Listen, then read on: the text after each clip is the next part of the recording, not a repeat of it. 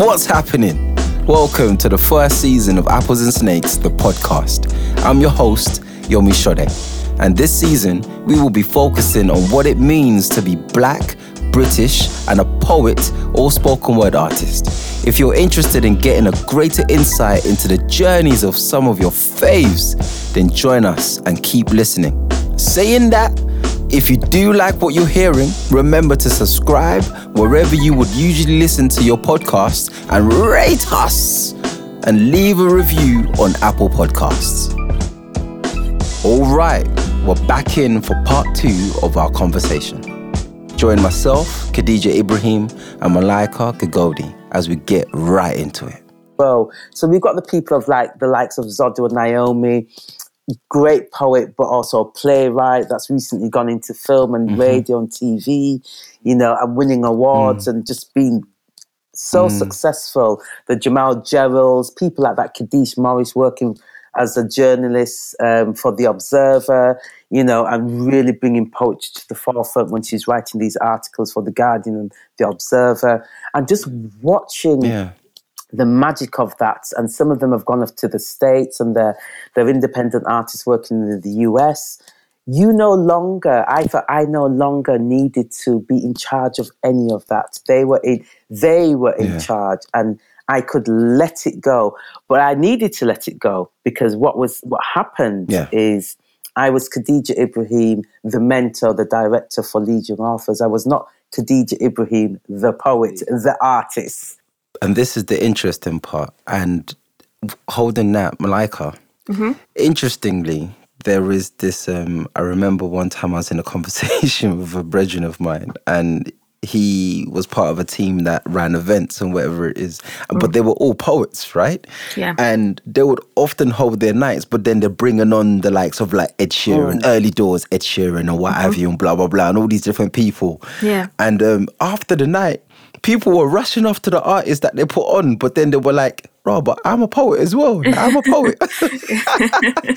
They were like, "But I'm a poet as well." And then it became this interesting thing of, yes, you. This is the art form that you love, and you're you're putting on a night to kind of showcase all of these people. But at the same time, you too are also an artist trying to break.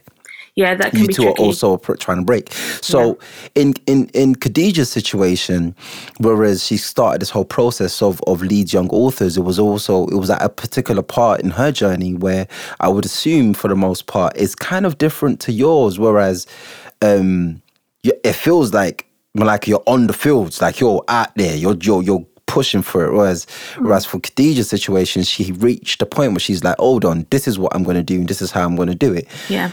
Malika, you're still interspersing between being on all of these stages while you're still, fr- I, dare I say, front-running or a part of, an integral part of the collective Milk Poetry mm-hmm. and pushing that. Yeah. Now, should, for example, should Leeds Young Authors be the template? We're talking seventeen years of this now. Uh-huh. Strong building this. I'm sure for the most part, this is also part of that journey that you'd love to take this collective. But you're also an artist as well in the same means, also in the in that push as yeah, well. Yeah, it's a hustle. Is this, has yeah. this been something that you've been like, raw, I don't know, I don't know. For sure, yeah. I think so with, with Milk Poetry, it's interesting what Khadijah's saying about the sort of D I Y nature of, you know, going to the U S and being like, we don't know what we're doing, we're just going to come and do it, was very much the the nature and like the way I started Milk Poetry. Like I moved to Bristol and there was already a really strong poetry scene here. Mm. And it was like, how do I penetrate this? How do I get into this?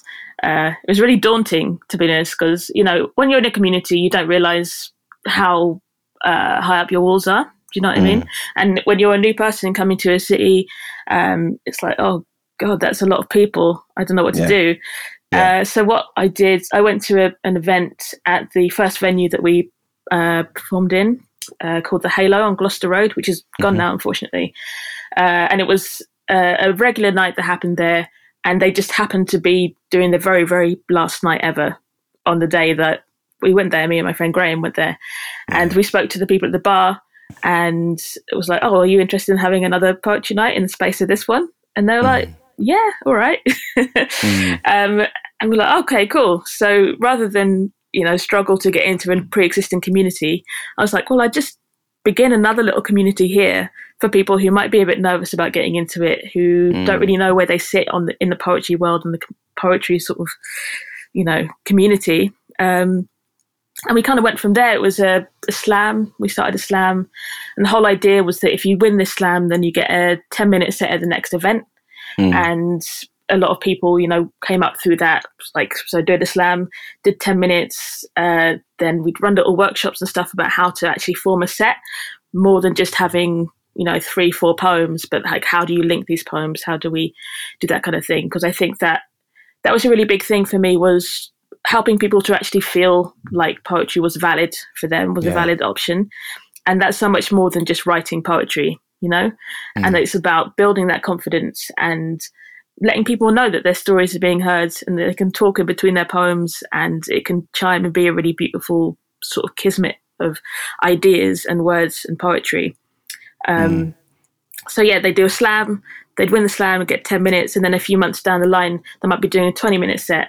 And then from there, they might be doing another twenty minute set in another city at another event. And I really wanted to foster that environment of like, you, you can build this, this legacy, Uh, and you can climb this ladder. You can make your own ladder. You can build your own ladder and climb it. And that's that's really Central. Flourished. That's really worked. And, you know, we've had people come and do their very first sets there. We had, um, so Birdspeed, uh, her first ever yeah. time on stage was at Milk Poetry event. She was just in the audience. There happened to be a spot in the slam uh, that someone didn't turn up for. And she came up on the stage and like improvised a poem for like two minutes. Wow. And it's just magic being in those rooms where people, you know, they try their, they take their first tentative steps into what they're going to become. Yeah. And just to hold people and feel, and feel safe in that place is really great. And uh, yeah, and I really love it. And I think running workshops alongside that was really, really crucial to me for just building that confidence.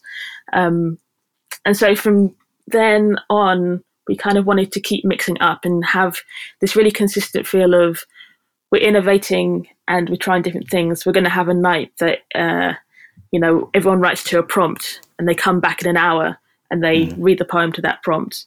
Um, we also did a, an event called Warm Milk, which was specializing in quieter voices. So we're like, mm. okay, we're going to strip milk. away. Yeah, warm milk. We're going to strip away this uh, slam format that we're so used to writing in, or we feel like we have to write in in order to break through. And we're going to have warm milk, quiet voices. Is your poem longer than three minutes? Okay, come and perform it. Are you like a nervous performer? That's cool. You can come and perform and be as quiet as you want. We'll just turn the gain up on the mic, you know? And just like yeah. little things like that, um, getting bands in and having them collaborate with, with poets, poets who might not consider themselves musicians or that to be a valid option for them. It's like, well, come on, we'll have a go, see how it goes. It's all experimentation. We're all just muddling through and working this stuff out. And I think it's really important to for everyone to feel that. And one of the big things about Milk, especially when we first started, was there was no like green room or anything like that. Everyone's in together. Everyone's wow. chatting to each other. And yeah, it's been a really, a really lush journey. It's been so nice having the team grow, you know, having different influences, and all of us now who help with the running of Milk Poetry, we come from such different places, you know, we have such different influences, and yeah, it's just all about sort of drawing in and building that community. But like you were saying, there is sometimes that conflict of I'm a producer, but uh, yeah, I'm also a performer and mm. I'm writing stuff and I'm running workshops separate from Milk Poetry. Yeah. Mm. And it's like holding all these things and giving each things space. A big part of that is having this team behind Milk Poetry now, so I can step back and be like, okay, you're producing that event, wicked, I'm here if you need me, but I I need to do some writing now, or just like yeah. sleep. I think it's also knowing you know? when to step back, when how, how much you're yeah. going to put yourself into something, and, and when to step back, and and also how much you enjoy that. So you know, I really enjoyed the running of Leeds Young Authors, but alongside that, I was always performing and I was always getting these amazing opportunities. But I think when you get to a certain mm. age, you think to yourself, well, what is it? I, do I really want to do all this running, running around? You know? And and at mm. what point do you feel that something that you've been part and parcel of developing, or you're the founder, that you allow it to have its own feet? You you give yourself permission yeah. to s- step away and say. And also, also some of it is about ego. Yeah. To be honest, like you build this thing, and people are like, "Oh, cool! You you you've started Milk Poetry. You started Brave New Voices," and you're like, "Yeah, I did. Yeah, yeah, great." And and you're you're always associated with that thing, and you kind of there's part of you that wants to hold on to that and be like, "Yeah, I'm the leader of this thing," and it's about recognizing that it's a thing without mm. you now. And you did you did a really good job. You you laid down the the tracks and you laid down that foundation. And it's it's good to step back and be like, yeah, this is a community now. This isn't about me. This is a community that we've built together. And it's okay to take a step back and just to observe and enjoy and learn, like we were saying earlier, about communities that we go into. It's really important to know that you can learn at any stage from anyone else at any yeah, different stage. Yeah, I think that's, that's the point that, that well, the point that I was going to make, actually. But also... Um, um, Partly it's partly ego, but it depends, you know, I think ego can be a very dangerous thing in anything that you do. Mm-hmm. Yeah, so, and, and I always revisit back to what is in, what is important and why have you done this thing, you know, and I always revisited why I set up Leeds Young Authors, and I set up Leeds Young Authors for young people to have a similar experience at a younger age than what I was having, and what and what I found really exciting about being in the arts, but also trying to find that balance between delivering workshops, incorporating other aspects within that workshop so they get a wider range, wider reach of working with other artists, but also where you stand in that, in that all. At what point do you release the reins? It's like, I have three children. I know at what point you have to release the, the reins. You are always mother or you're always father, you know, to that child. But there are points where you watch that child grow. And I think anything that you birth in, in an idea and, and you and you nurture it, you know at some point you have to allow it to have its own wings and its own independence. Yeah. And so, um, and I think I realized that probably... Um, more about five years into the project when I was stepping away. But what I also realized is that it took a lot to run the project, and that we, you know, part of running that project, and I didn't run it solo. So I don't want to think, I don't want to put it out there. I ran this project. So like, you know, I had a lot of support from Paulette Morris, a singer-songwriter who was always by my side and always um, supporting the ideas. And five years in, we realized that these young people, not only are we giving them the tools to, um, or providing the tools, laying out the tools for them to be writers and poets, but we should lay out the tools for them to be independent writers and poets and artists, and that they should also then themselves become mentors. So I don't know any project, you know, apart from Young Identity, that has run for so long where the people that have come into the program then begin to lead the program and become mentors of that program. And that's what we were doing, that even though I was at the helm of it because I was the contact person, there was a point where they were actually delivering the workshops. They were preparing the teams to go to America. They were incorporating their mm. ideas. It just needed someone to steer the ship and to keep it going financially and put in the grants and things and so on. So there was that. But um, just going back to being an independent artist, but also telling them that while you're doing this, don't forget who you are. Don't lose who you are in all of this organising and preparing. And one of the amazing things that has come out of Leeds Young Authors is a project called The Sunday Practice that has now been going for mm. six, seven years, actually, The Sunday Practice. And uh, my daughter runs that. And it's an open, before the pandemic, it was always an open mic. And the reason why it was called The Sunday Practice is because if you're a poet, if you're an artist, you're a visual, whatever it was that you was, come and practice your stuff on the stage. Yeah. it, to an audience. It's in a bar. It's in a it's in a um, basement bar called the Cellar Bar. We've got a live band, um, and we'd invite people, mm. and they go, "Can I rehearse with the band?" And we go, "No."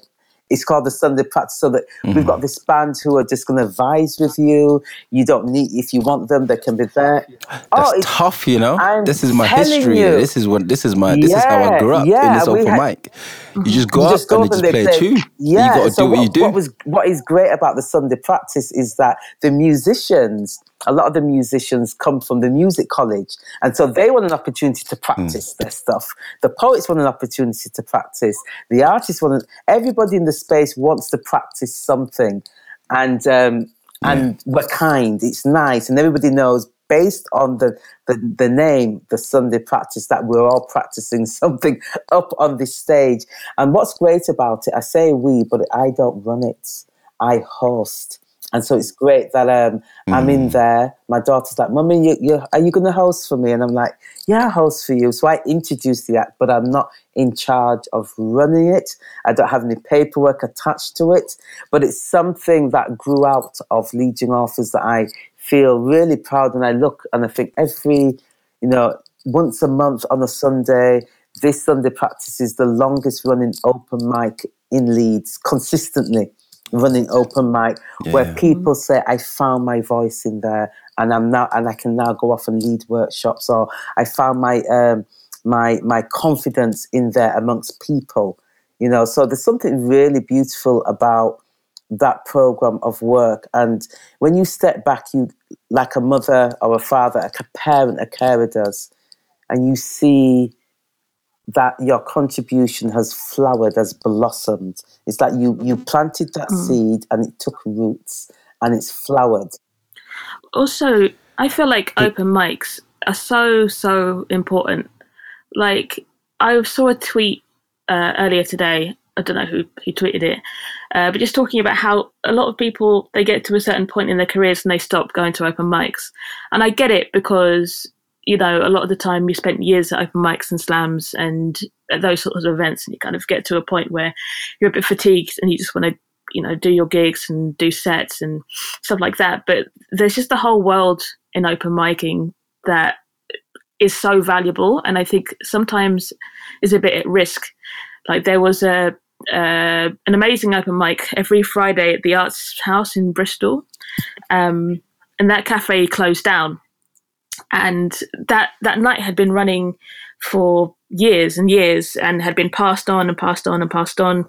I think uh, Jeremy Toombs started it, and just had various hosts, various Bristol poets come and host this event. And it was so it was such a gorgeous event. It was like a proper hodgepodge of artists. It was mostly poetry, but like people would come and, like, you know, play various instruments and do some chanting, do some hymns, uh, all sorts. So much came from that open mic, and it was such a nurturing environment. And uh, yeah, the cafe closed down. Some new people took over it, and when asked if they could still do the open mic there, they were like, "Oh no, we don't want to stay open that late." And so that open mic, where so many people found their feet, uh, is just mm. gone now. And I think that's happening a lot of places, because a lot of times open mics are free, or they're sort of donation entry. And a lot of places just don't have the capacity to to do that anymore. And it's such a shame, because I, yeah, open mics are really important. And some people don't fit into that slam format as well as others. And that's still um, totally valid. And yeah, open mics just give us the opportunity to find our feet as performers, but also just figure out who we are and how we fit into a society and how we mm. fit into a community. I would, I would, um, just to tether off of that, just in terms of the open mic, I will always champion the open mic, always, always. I even believe in a, in my, in my author notes or whatever it is, I will still champion the open mic, because I think it is just where you find your voice. And and and just sticking to both of your points that you raised, and also I'm aware that I'm taking up a lot of your time, and I'm very thankful no, for your time that you that you've given today. I, if there's one thing that I don't think has been spoken about, if I I think Khadijah just touched on it briefly, but I think since since we even started our conversation, is around support. Is around um, even mentorship or or anything around that. You know, previous conversations that I've had, like I think loosely at the point of even answering or just talking on a point, they will they will talk that the individual will speak on a community that has, at points that was really, really difficult, this community's been there and just held them at the points where things got super difficult. And Khadijah, you touched on it lightly in regards to Leeds Young Authors. Like, it's not just me one running this. Like, there's there's there's support on hand. And I was wondering what that support is like in in in your spaces, you know, and whether, again, there is this whole kind of, again, going back to this London-centric feel where that can be very, very, very, very um, cluttered with like all these different things, whether it's events or... I even remember when I was vexed, I was so vexed when Malika Gagoldi said she was moving. I was like, when Malika's, when Malika, when Malika's like, oh, I'm I'm leaving. I was like, what do you mean you're leaving? Do you know, it was almost like... Well, it was like a different structure. Yeah, yeah, yeah. What you talking about? Are like, you, are you, you going you, to Leeds? Yeah, I know. What? I like, what? What you talk about? Do you know, it was like, it was almost like when I was um, e- even going through different boroughs yeah. when I was working, and be like, what do you mean you're leaving South London and getting North London? You mad? What's wrong with you, bruv? So it's almost like, when Malika was like, no, I'm leaving, I'm moving, and, and um, I'm moving on to Leeds. I'm just, just just going to see what's going on there. She had her set up and everything was there. And at that point, I realised just for the most part how much access I had to either to mentorship or to folks that have been in this for a long amount of time. And it wasn't until that point that she said she was leaving that I felt this strange sense of of loss. Like, oh, I can't just... buzz you like that, or just kind of like kind of kind of just come and just be like, oh, I just need, like, nah, it's not. And I'm like, if I feel that in a space that I'm, for the most part, I feel like I've got all these different people around me, mm-hmm. then I'm just like, what about for folks that don't necessarily have that mm-hmm. kind of support system yeah. around them? If if everything is quote unquote in London and X is in is in Gloucester or X is in Manchester, for example, or wherever else, and they want to reach someone but they not can't reach someone, then do they have to figure this out for themselves for the most part and trying to make sense of things? And I'm not even saying that in any mm. biased way, but I'm just really made me think about what are the survival in this whole situation. And if you don't necessarily have people there as support or mentoring or guidance, then how does one figure out what steps to take? You know, Malika, you touched on the open, the, the venue closing down. Mm-hmm. The venue closing down was a hub of all these different poets. Yeah. For yeah. when that's down, so I would I would ring up I would ring up an I would ring up an elder, for example, or someone to be like, oh, what move can I make next? Or something like that. But I'm like, did you have those connections to a certain degree to just pick up the phone and call someone to be like, what can I do next? What's my next move? Or, and if not, what yeah. happened? So I think the interesting thing with that situation, especially with the Arts House, is that it was such a huge array of different artists from different places, and a lot of them, I don't know if I'm going to see them again, you know, because I would only see them there. I'd be like, oh, cool, this person is going to play some sitar for me. Um, and I haven't seen him in, in the years since it's closed, you know. So after after that happened, and I was only sort of a, I went occasionally, I wasn't part of the sort of core community who ran that night, uh, but I was chatting to Tom Sastry, who at the time was hosting it, and he was just like, I've been to this night for years and years, and, you know, uh, have been talking to previous hosts and talking to the people around it who've, connections I've made through this event, and there was just a, a real sense of despondency and anger that this thing had been taken away from them. And they kind of started to try and pick it up in a different venue, but it just wasn't, didn't have the same impact. There was something about that venue in particular where it was so central, so easy to get to. And, you know, not the best for accessibility, but it just had been there for such a long time. And it's so difficult to, to recreate that environment that's been built over, you know, years. In terms of like mm. people moving away, that kind of stuff, it can be really tricky. I think what comes across a lot, I think, when I talk to poets is that so many of us have been outsiders or feel like outsiders, and we come into poetry and it's, it might be for a lot of us the first time we've had that support, had that sense of community, or felt like we belonged anywhere.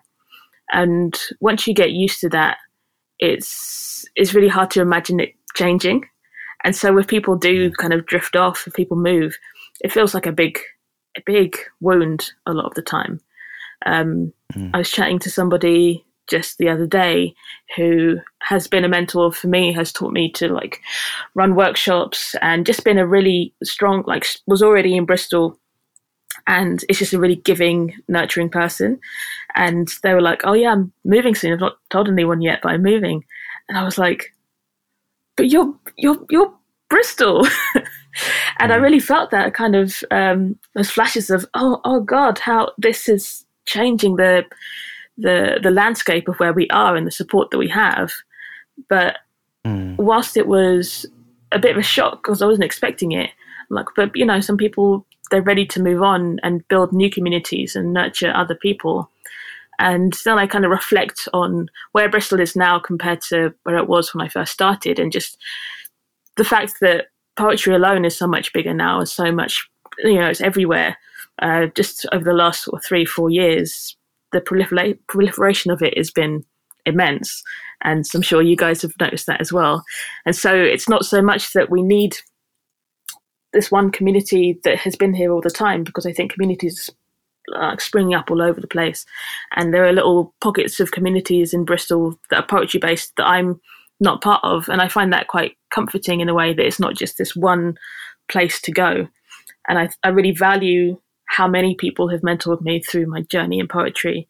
And I think that poetry is a place where sometimes we maybe don't appreciate or acknowledge enough how much support we get from each other and how much we learn from each other and teach each other. And it's really good, I think, when somebody does move out of the scene or move out of the city or the country or whatever, that we reflect on what that means and how far we've come. And yeah, just that there's so much more there now, and there's so many different factions of what a poetry community can be and what support can look like. Hmm. Uh, so on that, on that note, what's on your bookshelves, folks? Aaron, what is on your what is on your bookshelves? What is on your bookshelf? Because uh, the landscape, as as as. as far-reaching as it is, and Malika's just, just like gracefully just explained, for the most part, it's like, all right, cool. If these folks are going to be traveling, and some some might come back and recognize, just just yo, listen, your poems were kind of, they grew in these ends, out in these streets. If you're going to go to L A, if you're going to be going to elsewhere, hell, wherever, just know or remember or bear in mind how these poems have grown. And I and I would love to to think that the books that we're reading travel with us as well, so that that holds a certain part of what we might be relating to. And on that note, what what what are you what, what's on your bookshelves? Um, what are you reading right now? Well, I is it possible? Um, firstly, I, I couldn't really hear um, Malika, so I'm not sure if my sound is in or anything like that, because um, I... It was cutting out in some parts. Oh, it was, parts, okay. Yes. So I was just checking if it was my signal. Mm-hmm. Okay, but I was just checking um, yeah, if yeah, my signal was going. Um, yeah, what's on my bookshelf um, is... Oh, God, there's so many... My bookshelves are full of books. Yeah, yeah. From the Western Mind, trust me, trust me. Yeah. I'm on a book ban, that's well, how bad it is. I'm on yeah, I cannot put myself ban. on the book ban Shut because the shops Imagine. are closed. Because I am, I am. A, um, I love shoes and I love books. And since the shops are closed, um, I I'm buying more books. So maybe I can tell you kind of um, what I've been looking at reading recently. Maybe um, that would be helpful. Yeah, yeah. You got at least give us two, because if you're like me. I can give. Is no, see, okay, I'll you're give like you me. Two. You're I'll like give you me. the most recent. Give me two. One, you're like me. Do you see your face? Your face when I said two. You're like, like what? I'm like holding these books. Like, come on. Stop you know, your well, behavior. I think reading's so important, first and foremost, and um, and I could just easily tell you a number of things that are on my bookshelf quite easily. But one, my, my most recent yeah. purchase and what I'm really enjoying at the moment is a book called Too Much Midnight by yeah, Too Much Midnight Too Much by Midnight. Krista Franklin. And this book mm. is, what is interesting about this book, not only is it groundbreaking in, in, in certain ways, but it draws on that pan-African black surrealism of Afrofuturism and that whole pop culture. So what Krista Franklin does, she's a Chicago visual artist and poet. And what Krista does is that she responds to the visual arts that she creates through poetry. Mm. And so in this book, you get mm. this collection of visual arts made by Krista. You know, she makes her own paper, she responds Amazing. in the most beautiful ways and then writes poems. And it, it's, it's, yeah, there's something quite interesting and superb about the imagery in this collection, mm-hmm. as well as the poems. Mm-hmm. The poems really draw you into that, that the imagination and the way in which we can imagine space and the and the possibilities mm. and the impossibilities of space. And I'm reading it because um, my work is reflecting that thing of Afrofuturism, that that the way in which we maneuver f- through time and space in terms of our body, which I talked about dead rights. Mm-hmm. So. Um, I'm reading mm. it for that reason. And then the other book, because since we can only do two, but I'm going to be rude and just mention, I'm not going to talk about it, but I'm just going to mention very, very quickly, Middle Passage by Kamau Brathwaite. Yeah, because Kamau yeah, Brathwaite yeah. is one of one of my ultimate favourite poets, amongst so many other poets. And, you know, he he, he died recently, and we, we um, the mm. international poetry Um, movement celebrated forty nights of Kamau Brathwaite, in which we read poems mm, for forty nights. So beautiful. I do want to mention him, you know, um, as a, a, a poet that was born in Barbados. But this one is not a poetry book, because I don't read all poetry books. You know, I do. Which is important. Yeah. I think that's a very key so thing I'm as well. I'm reading Jamaican Folk Medicine, A Source of Healing. And this really looks at the pioneering, wow. multidisciplinary approach to um, ways in which we examine folk stories and folk medicine, you know, and the way in which we can begin to look at the aspect of um, folk healing that came from the mm. African continent into the African diaspora, and then the way in which mm. we, we um, address those medicines, those plants. I'm really into how plants become medicinal for the body, but they all become part of that that sense of understanding in, in the way in which our ancestors were thinking at that time, that holistic approach awesome. to um, to the body, to culture.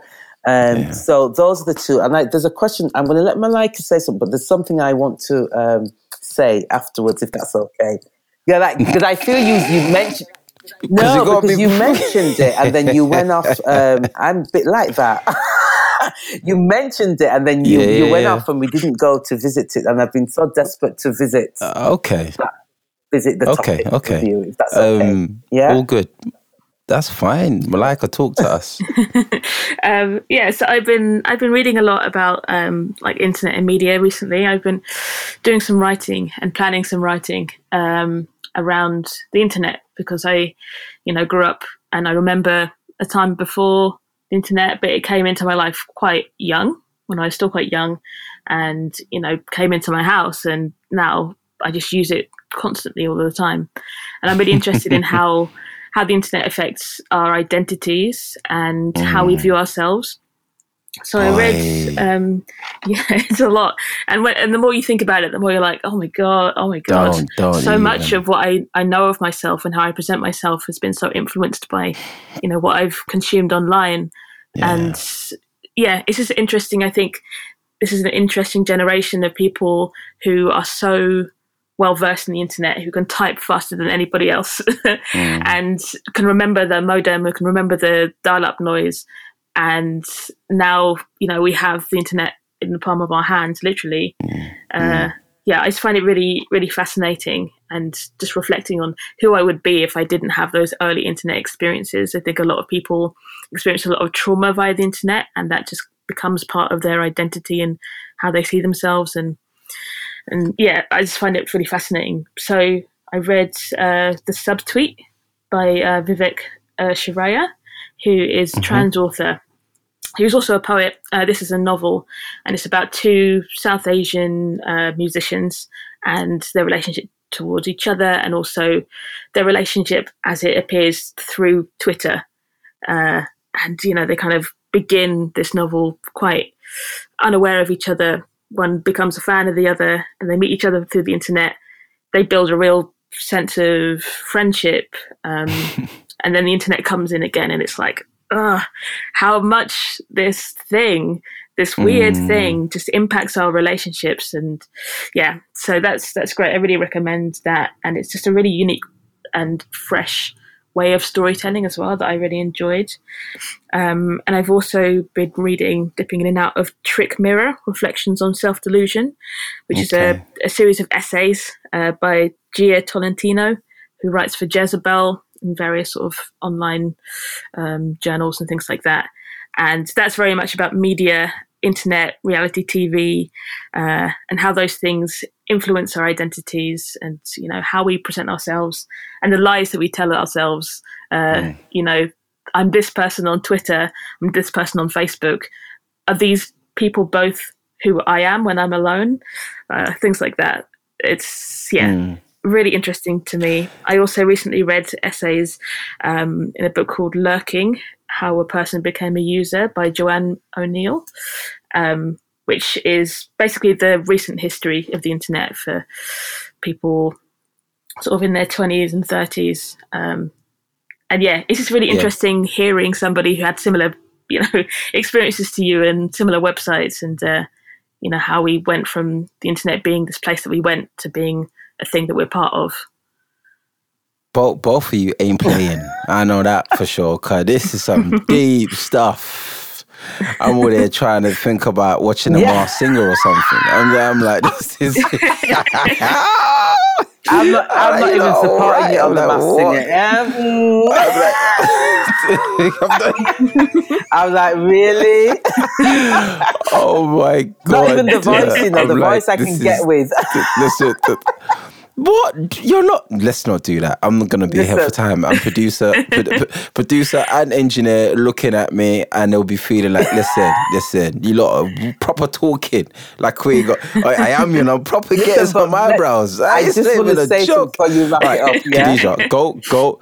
Because you still, still got, got the poem to share, share, so go okay, go um, real quick. I, you mentioned something about um, language. And then we didn't, we really didn't, ah, we didn't, we didn't revisit language, language or anything. And, and it's just there with me, you know? I want, yeah, I, I really, you're right, you're right. Let's touch on language yeah. real quick. Producer, produ, producer Fial, yeah? Thank you very much. She giving a smile. Hey, listen, do you know the part, the best part of my, my job for the listeners as well and everyone as well? I, I ain't going to edit I this know, afterwards. I this know. is a weekend. Let's have and, our conversation. Yeah, Let's I, give them such yeah. good content. It's going to be like the maddest it decision is, to know what be. is going on, what makes the cut. So I'm... So I'm talking, I'm, I, I wanted to really look at, and I know we spoke before we even went on like live, in talking about language and how language is, because I want that to be a running theme Ooh. going through this series for the most part, how language changes even in publishing, and now what language means in relation to this kind of national voice. And I know that we uh, if I'm on stage, it's not only that it's just me on stage, I also I'm bringing my language into into into this as well, into this discourse. And I wonder again, and and I speak to what I've heard over time is like, you know, the accents, whether or whatever landscape shit in the landscape, that the accents are Are, are are different, and the ear trains yeah. itself to listen and take in people, or just kind of lock off completely. So if we're talking on a national level, what part does language play, and does that do you feel that has a huge impact in terms of this kind of ongoing situation of of, of national voices, for example, when it yeah. pertains to poetry? I, oh. You know, there's this thing about in the way in which we use language and and dialects, you know, depending on where you're coming from. So there's this interplay of giving people, when I'm doing workshops, giving people permission to say, Give yourself permission to use your own language on the page. I, I often work with mm. diverse communities, people coming from different parts of the world. You know, I studied language at university, and I think it's so rich when you can speak more than one. And so it's not necessary that we will have a comprehension of, of those diverse languages on the page, but there's something quite rich about it. So recently, People Tree Press um, published um, a book called, see, I have to look at the title. It's called um, The Sea Needs No Ornaments. And The Sea Needs No Ornaments mm. is a collection of Caribbean um, poets. And the the idea of this collection is that it's written in both English and Spanish. So it has a Spanish translation. And it's wonderful to see yeah. my own poetry translated into Spanish and just to see how that sits on the page and to hear somebody read mm. that. But also that richness of nation language. So when I'm actually writing, someone said, well, do you write in Jamaican? I said, I don't know what Jamaican is. You know, I don't know what Jamaican is. What I understand is that Jamaica has a nation language, as does the Caribbean, that is very rich and reflective of the people and the history. It is an amalgamation yeah. of, of languages that reflects on what has happened on those Caribbean islands. So it has an amalgamation of French and Spanish and Dutch and English and, and African languages melded into that. And so when people um, ask those questions and they say, oh, is it Jamaican dialect or is it is it broken English? I said, there's nothing broken about this language. It doesn't require fixing. Yeah.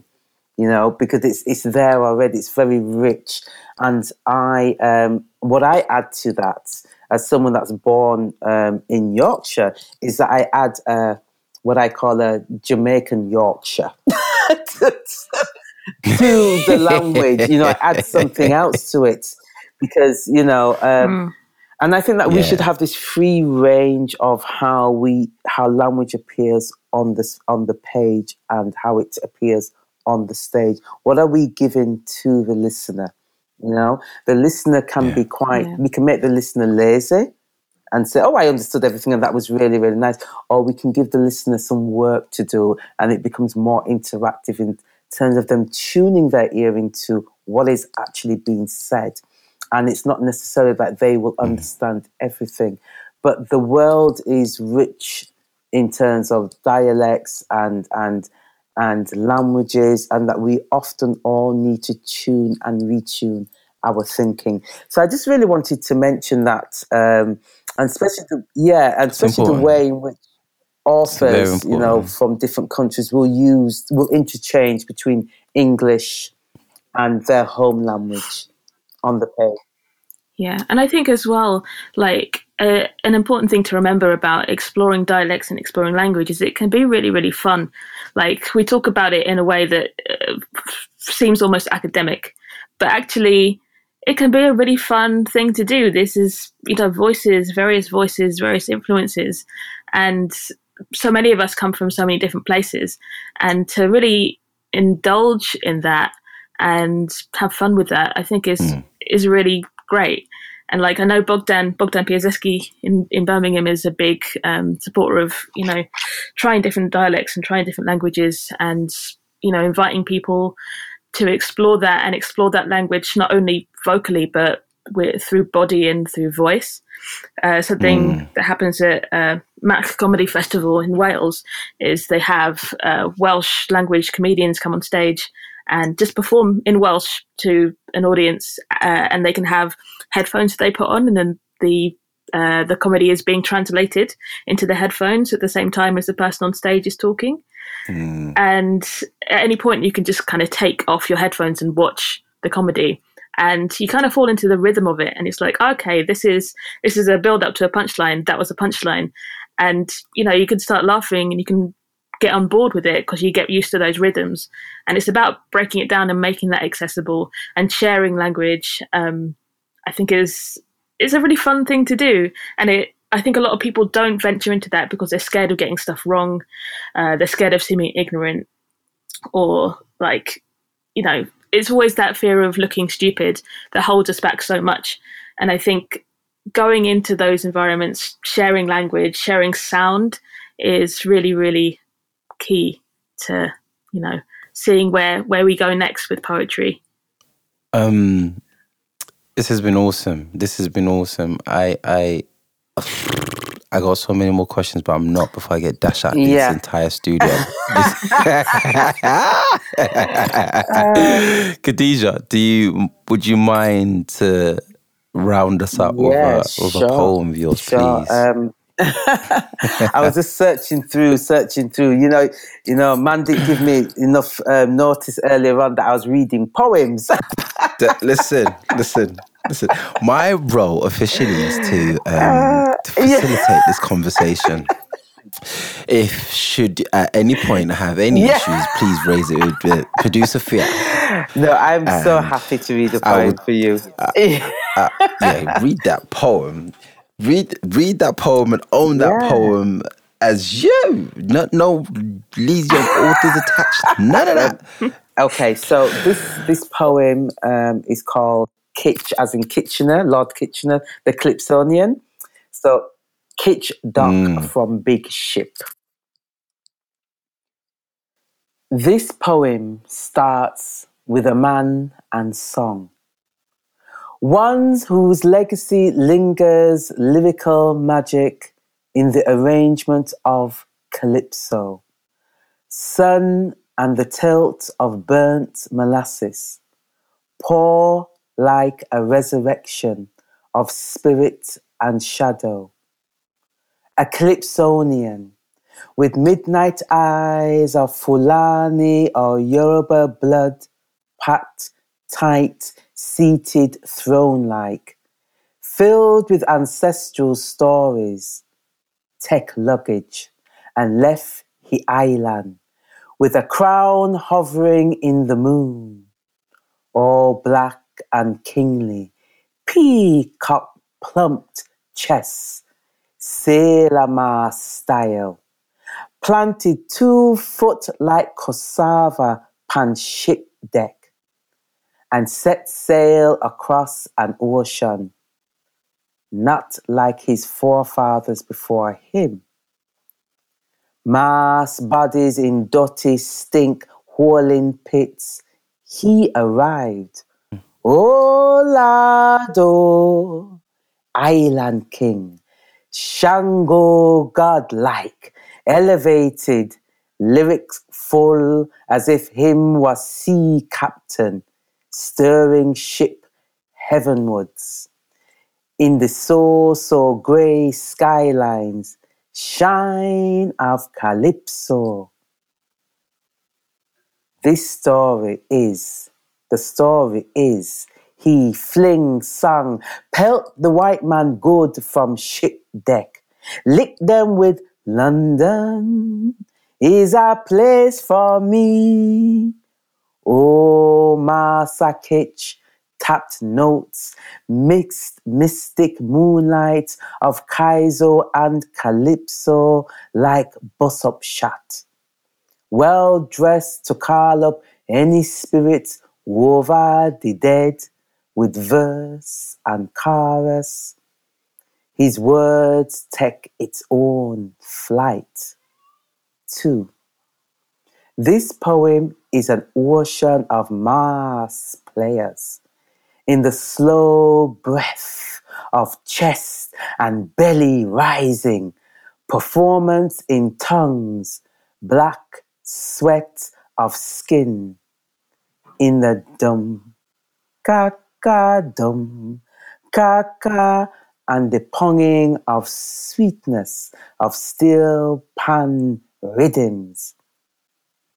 We are in mourning, last, with plenty players, living blackness in the diaspora, humming calls in remembrance of the dead.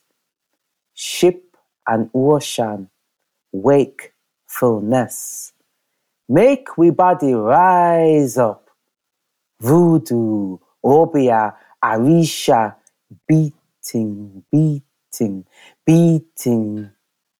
drum, and sugarcane plantations, liquor to earth, this rum could be blood of Christ, released in fête with flags and morning mass. Father God knows this is not a wake for cowballing. We ain't asked no permission for do this. Listen to the juve silence before the drum rebel drum pan plays the dum ka-ka-dum, ka-ka-dum, ka-ka. God of Orisha, mimicking chorus and tuned hammers and palms in this ya dum ka-ka-dum, ka-ka-dum, ka-ka. Is ocean, water, beneath ship bottom. This pan ponging is a sailor mass, a midnight robber, a blue jab jab black isle dome molasses, coughing dragging devil in story and rhythms. This dum ka ka dum ka ka. And stick ponging is the niceness. When it find its place, when we find this space, we tell we own story to change the shape of this ponging. This your heartbeat can't stop. Hmm. That, where my sound effects, man? I, listen, yeah. Season two of this. I hope there's a season two. Should ha- we'll, we'll, that will be one thing that we're installing in there. Khadijah, that felt. I see the theatre in that, and I know that if, if you immerse in this in live theatre, I can just imagine what is going on on that stage and how you'd be really bringing this music across to us, and music not being the sounds, but the music being the sounds in terms of voice. And this is a different conversation to be had in relation to how one uses voice to really get us going on this journey. And I think that is not even I think that this is what you do beautifully, and and and and, and something that I, as like a, a, a mentee, dare I say, I've kind of just seen you do with ease, and it's been a pleasure to just still have the same feels um, all now. Thank Welcome. you very much, people. Thank you. Thank so, you. so, so, so, so, so much. Um, we, while we don't necessarily have the answers in terms of this ongoing back forth of, of, of, of London versus the God knows who else, um, there, what, what has been very clear is, is, is, that there will be a huge problem if there isn't as much, if, if there isn't focus on stories nationwide. Yeah. Do you see what I mean? And I think what, what, what I've gathered from this discussion and just this exchange is just the amazing work that you're both doing in in, in, in your respective um, cities, and, and, and how... how, for the most part, you're speaking not only to the locality of where you're at, but you're speaking cross-border to like anybody ready to just engage in good quality storytelling and growth and development. And it's been such a pleasure. Um, COVID, to a certain degree, has kind of, in in a weird way, opened up this realm of Zoom, and Zoom being a whole situation where people can now access mm. folks online, as opposed to like coming up with mad excuses yeah. like, oh, I can't travel there, or I can't, you can't come here. Mm. And now it's almost like it's opened this, this this window of just taking in. You got no excuse to not book a poet from from here or there or wherever else. The, yeah. the access is here. And I I, I really hope going into a more physical space where we can all meet, that I start to notice changes, and we all start to notice changes of more integration as poets, as writers, and as storytellers. It's been an absolute pleasure just speaking to both you of know, you. Having said that, Yomi, does that mean that you're going to come to um, the Passover events that I run. Listen, you... Hold you on, let me tell you, I'm running some I'm running some events called the Passover, right? What, we're down. You need we're, to come. We're down. I'm, uh, I'm, I'm absolutely more than ready. Like, this is already breaking my yeah. new normal in terms of just talk, because I think it's been such a long yeah. time since we spoke, and Malika, it's such a pleasure to speak to you. Like, like yeah, just getting to know a lot more about the work you're doing, and let's definitely talk yeah. and carry these conversations. Thank you very much. Thank you both very, very, well, very, thank you. very thank much. Thank you, Malika. It's been a pleasure sharing this platform with you, and thank you to Apple and yes, Snakes for too. inviting me. Thank you for listening to Apples and Snakes, the podcast. I've been your host, Yomi Ṣode, and I hope you've enjoyed today's deep dive into the lives of Black British poets and creatives. Big ups to audio producer Drew Hawley at the Lab Studios. If you want to find out more about Apples and Snakes, head over to w w w dot apples and snakes dot org and follow Apples and Snakes on all social media channels. And remember, if you like what you're hearing, please Please, please subscribe wherever you would usually listen to your podcast, and rate us and leave a review on Apple Podcasts.